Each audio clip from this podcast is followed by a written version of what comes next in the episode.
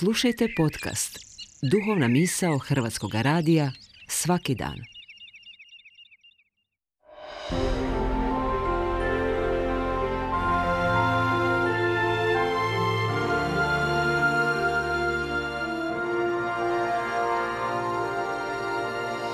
Duhovna misao. Urednica je Blaženka Jančić.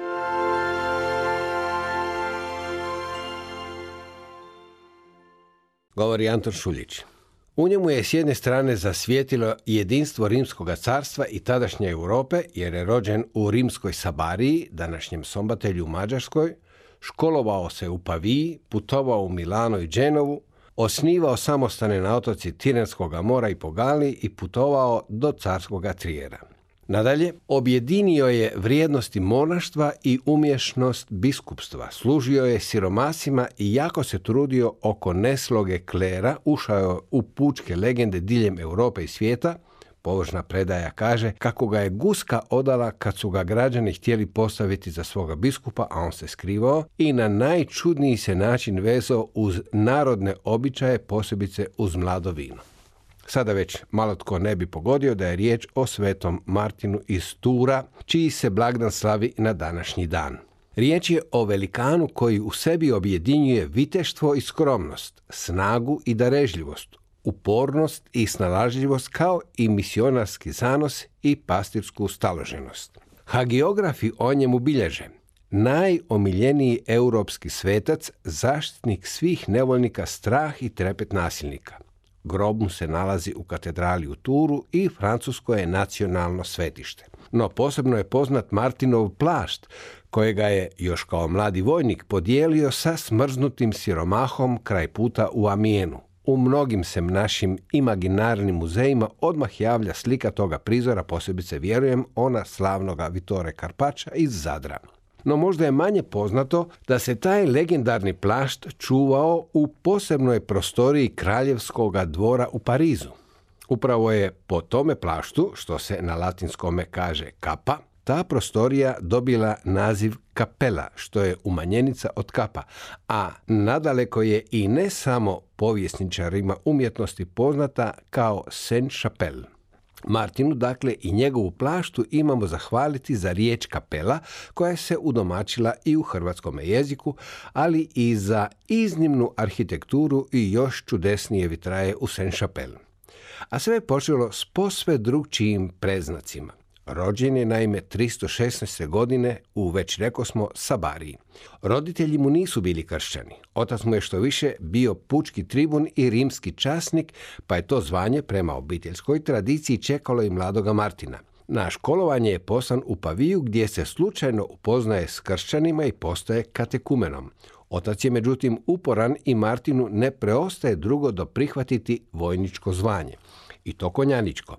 Upravo tada zbio se već spomenuti suzer sa siromahom u Amijenu s paranjem polovice vojničkog plašta što je, kako bilježi legenda, ostatak čete popratio posmjesima, dok ista legenda nastavlja bilježiti Martinov san u kojem čuje Isusove riječi Martin koji još nije kršten ovim me zaogrnuo. Nakon toga odlučio je napustiti vojničku službu i krstiti se. Iz Wormsa, gdje je to konačno učinio, ide u Poitiers kako bi postao učenikom svetoga Hilarija. Potom se vraća u Panoniju svojim roditeljima, ne bi li ih obratio, a želio je i inače postati misionarom. Preko Milana pošao je do Dženove te se posvetio pustinjačkom životu na obližnjemu otoku Galinariji.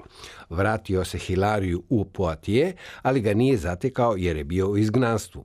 Martin je u međuvremenu napunio 46. godinu života, a u Ligužu je upravo te 361. godine osnovao i prvi samostan u Galiji.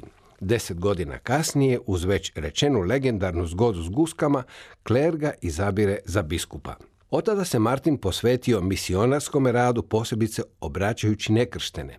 Zalazio je i u dvorove svjetovnih gospodara, a sve do kraljevskog trira putovao je ne bili zaštitio zbog hereze na smrt osuđenog Prisilijana. Na tom se putu posvećivao bolesnicima, služio je najsiromašnije, a pratio ga je i glas čudotvorca. No imao je i mnogo neprijatelja, posebice zbog svoga zauzimanja za pravdu kao i zbog svoje strogoće. Život mu se odlikovao askezom i apostolatom. Umro je na putu. Obilazeći biskupiju, smrt ga je zatekla u Kandesu 8. studenoga 397. godine, a odmah potom uslijedila je njegova svetačka slava, najprije u Franačkoj, a potom i u čitavoj Europi. Sulpicije Sever, bilježeći Martinove posljednje trenutke, piše Martin, siromašan i skroman, bogat ulazi u nebo.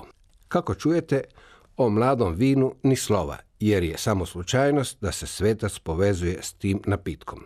No zato si uz Martinovo biskupovanje i njegovo skrivanje pred pomisli da bi ga mogli učiniti biskupom dopuštam upitati se što to priječi suvremenome crkvenome ustroju da se već skoro dvije i pol godine ne može naći kandidat za porečkog i pulskog biskupa.